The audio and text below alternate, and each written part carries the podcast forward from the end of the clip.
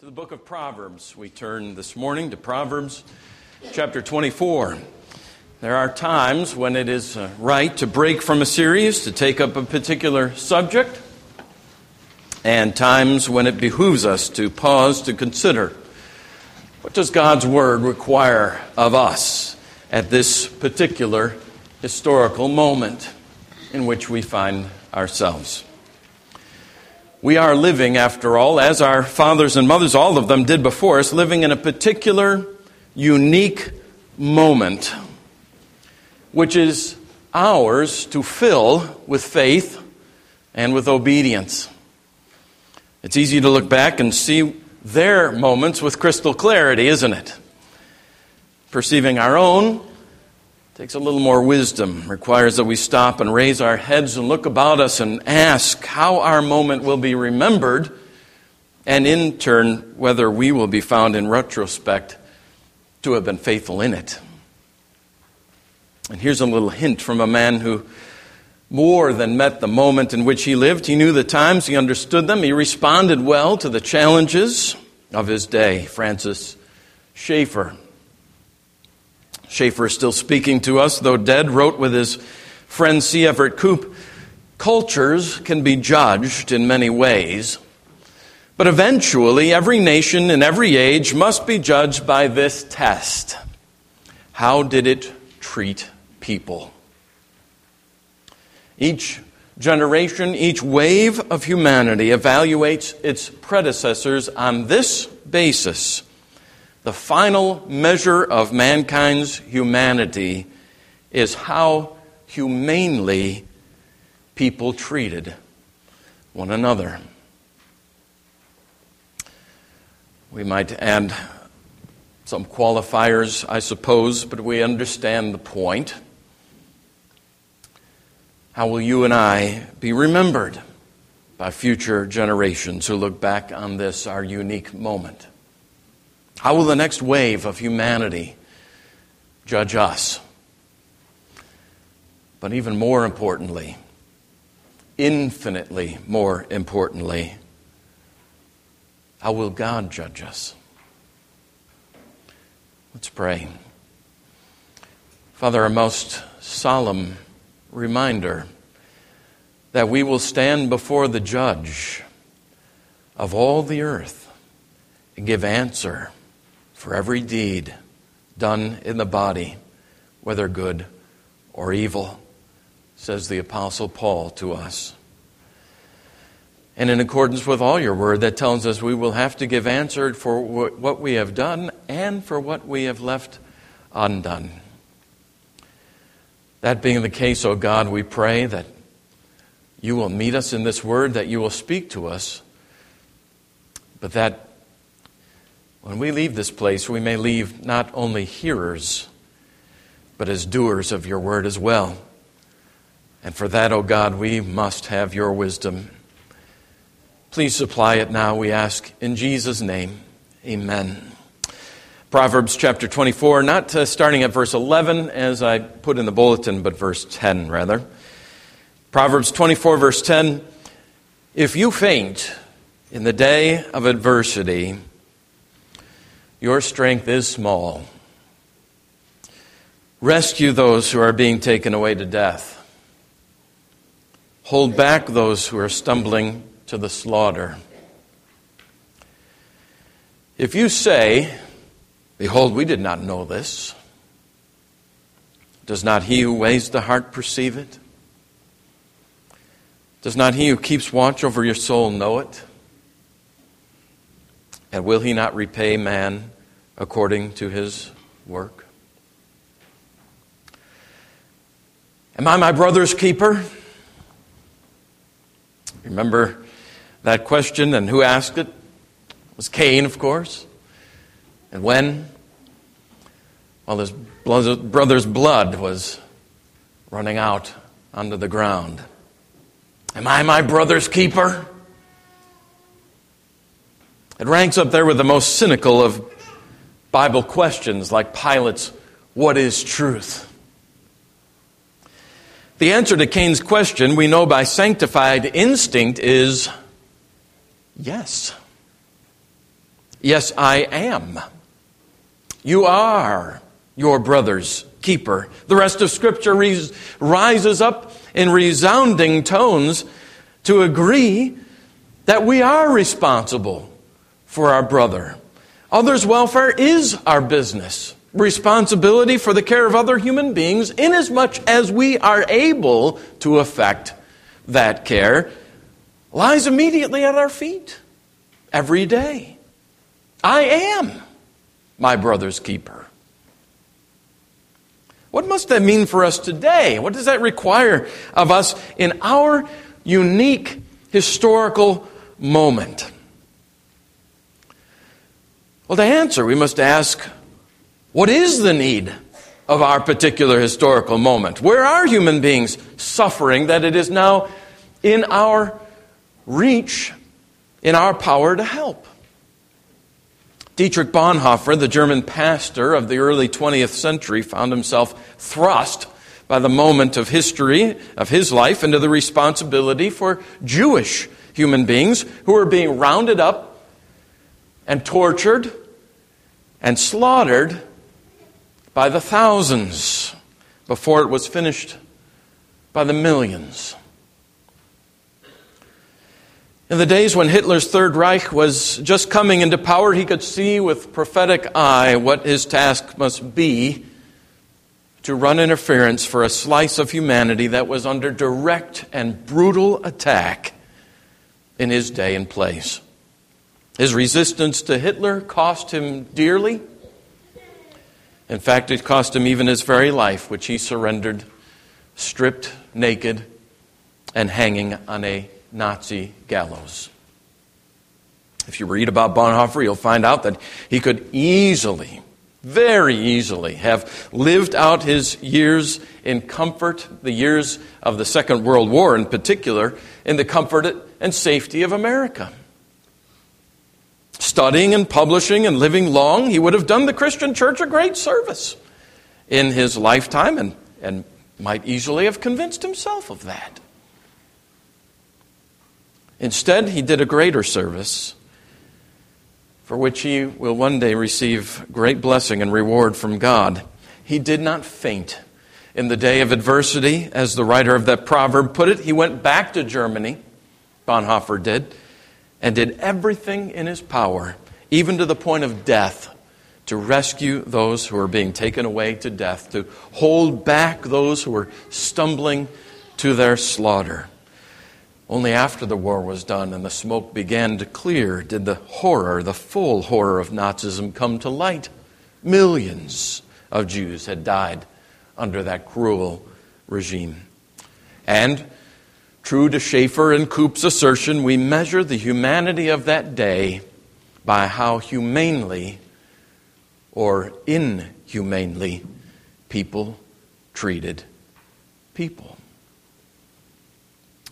The great dramatic moments of history have left us with monuments and memories of compassion, love, and unselfishness.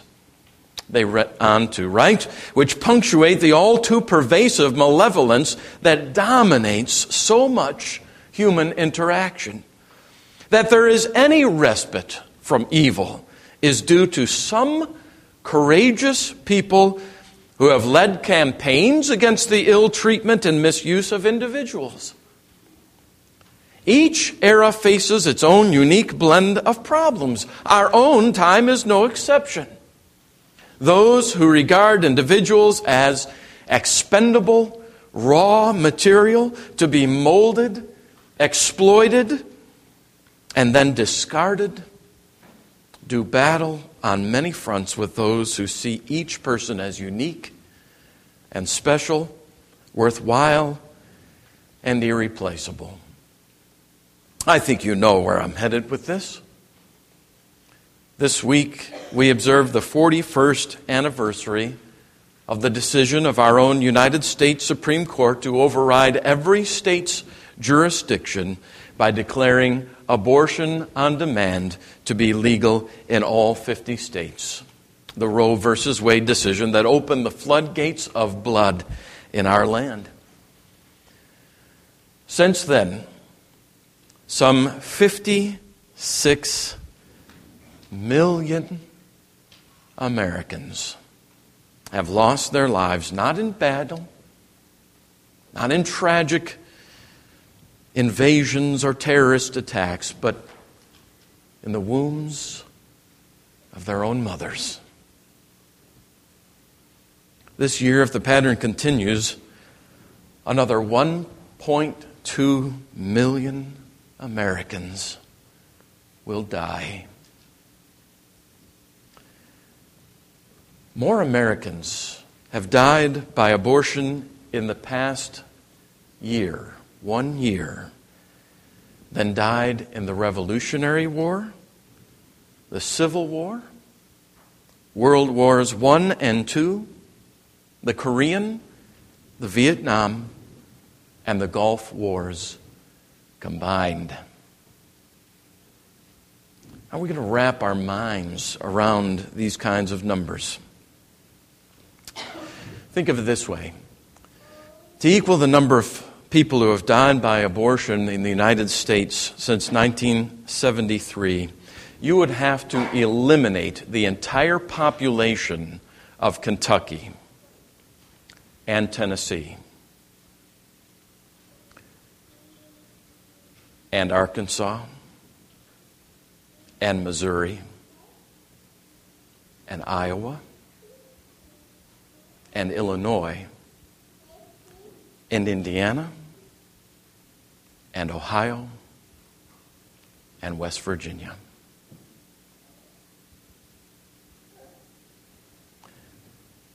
Many of us can remember, though we can hardly believe it was over 12 years ago, when the former New York City Mayor Rudolph Giuliani described the loss of nearly 3,000 lives in the attack on the World Trade Center on September 1, 2001, as, quote, more than we can bear.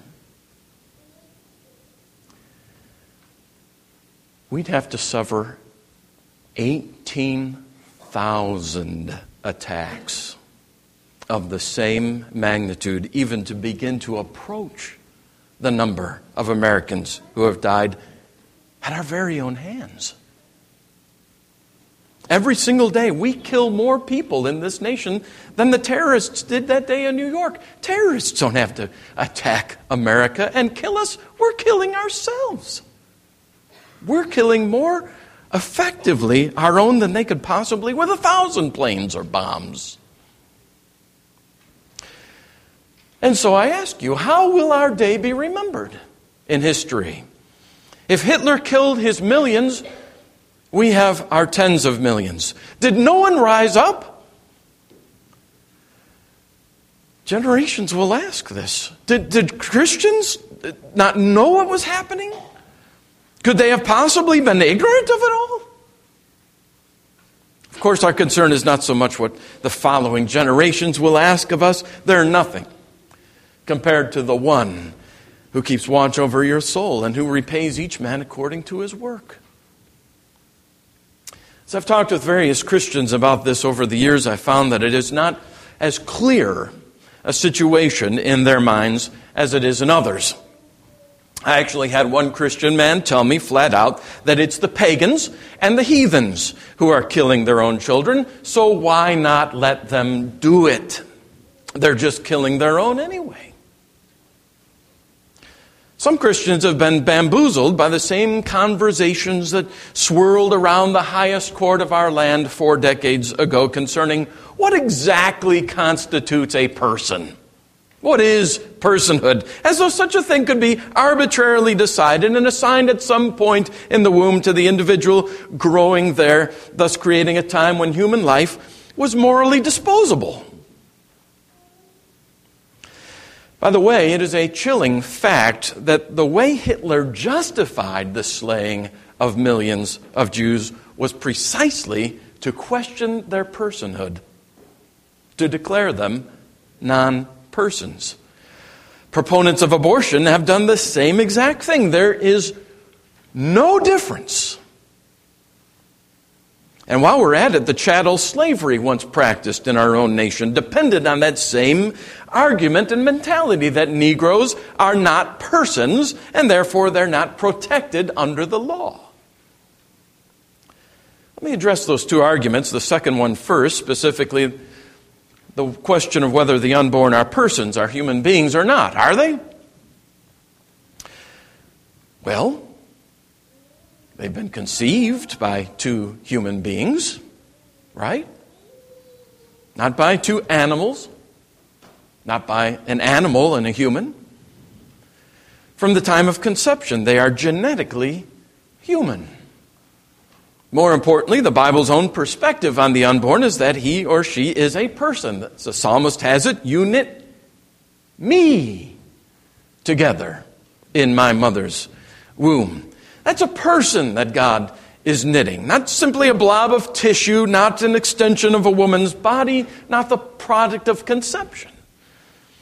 Personal term, terms are used in Scripture to describe the unborn. In Genesis, it is children, the plain word for children after they are born, who wrestle in Rebekah's womb before they are born, Jacob and Esau.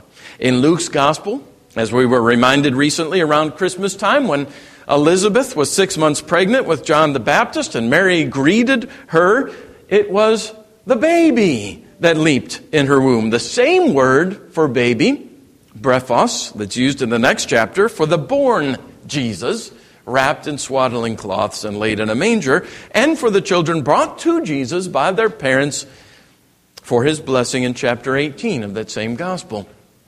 In many ways, in many places in Scripture, the unborn are described personally. Personally, with a destination before them on their way from one world to the next. Personally, bearing in themselves, everyone, the image of God, their Creator. The popular arguments offered today for regarding the unborn impersonally fall flat every time. The idea that the individual in the womb becomes a person when he reaches a certain size fails because we do not consider smaller people to be non people, less persons. And outside of the womb, no less persons than the taller or bigger person next to them, even the smallest kid in the class. Still a person. We don't consider infants non people because they're smaller, even if they look kind of weird with big heads and stubby limbs. Except for Kira, of course, the exception, the cute one. Arguments from location fail as well. An individual does not become a person because he moves from one place to another, from St. Paul to Chicago, from Chattanooga to Orlando. Traveling four inches through a birth canal does not magically transform a non person into a person. Breathing air without aid doesn't make a person, or else we have hospitals full of people who are non persons on respirators. The ability to reason or to convey thoughts in discernible language does not define a person, else, infants and the severely handicapped are not people. Hitler, by the way, labeled retarded people non persons and immediately emptied the asylums into the crematoriums.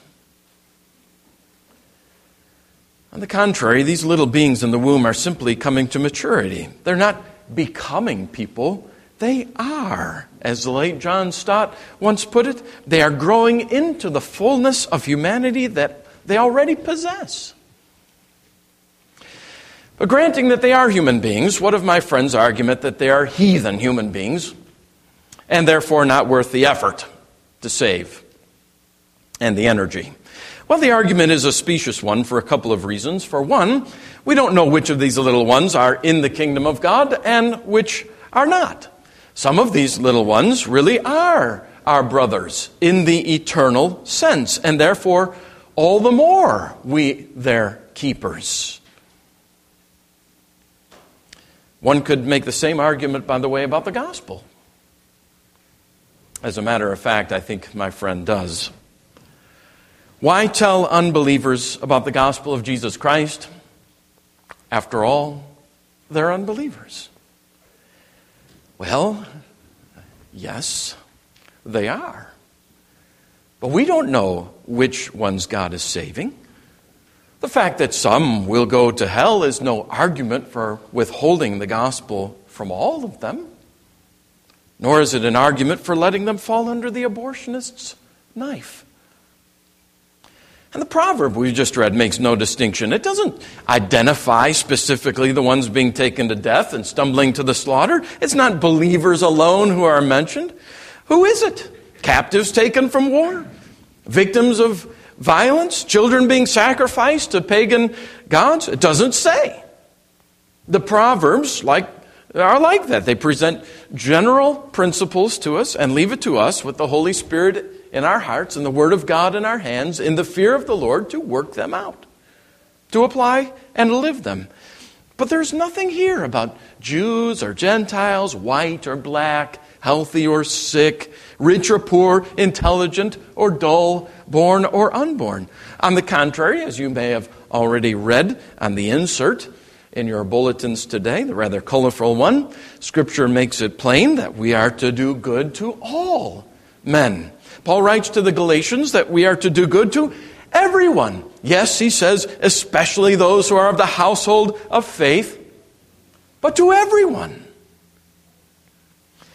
That being the case, we cannot possibly disqualify the unborn from this command to rescue those being led to death. We haven't the right to classify them as subhuman. That will not do. Certainly not before the eyes of Him who looks on and knows our hearts. We must. We simply must. God requires nothing less of us than to do everything in our power to save those who are being led to death, including these little ones who are truly the most defenseless in our place and time. In any place and time, for that matter.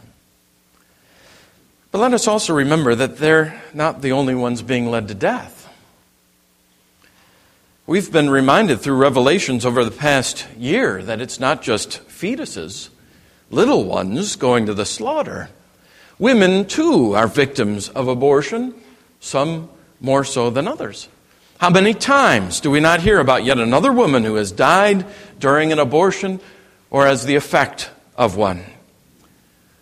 A woman's body does not part easily with her fetus. Women who have suffered abortions will tell you, many of them, that it required an act of virtual violence to separate them from their babies. Many women will, uh, we find at the pregnancy center here in town, have been pressured by their boyfriends and their husbands to undergo abortion. Even fathers, pastors, doctors, have pressured ladies to go to a place where even if they do not lose their own lives, they lose the thing most precious, as precious as their own lives, the lives of their own children. Post abortion stress disorder has now been identified and is rampant these days, becoming almost as much a concern for our pregnancy center ministries these days and priority as pregnancy tests and prenatal counseling. But the victims of abortion, the ones being led to death, go beyond fetuses and beyond mothers. Brothers and sisters, we are a culture stumbling toward death. Abortion has given way to infanticide. We're there. Babies born alive in botched abortions are left to die shivering in hospital closets, gasping for air. Just the way unwanted infants of pagan cultures of old were left to die of exposure. I make no doubt that abortion has also opened the way to euthanasia, the destruction of the elderly, and the handicapped. Let us never forget Terri Schiavo. We are a nation stumbling to slaughter. Some years ago, Mother Teresa made the point quite eloquently and powerfully. I feel that the greatest destroyer of peace today, she said, is abortion. Because it is a war against the child, a direct killing of the innocent child, murder by the mother herself. And if we accept that a mother can kill even her own child, how can we tell other people not to kill one another? How are you going to answer her? By abortion, she went on to say, the mother does not learn to love, but kills even her own child to solve her problems. And by abortion, the father is told that he does not have to take any responsibility at all for the child he has brought into the world. That father is likely to put other women into the same trouble. So abortion just leads to more abortion.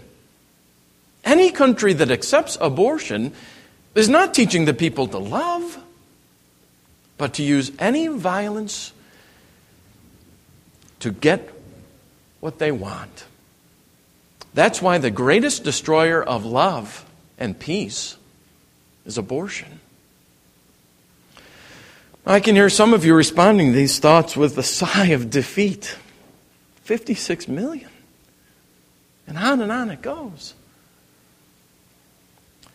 We've come so far. Maybe we're maybe we are past the point of no return in this nation. We've come so far. We've become comfortably numb and accustomed to this. Perhaps so.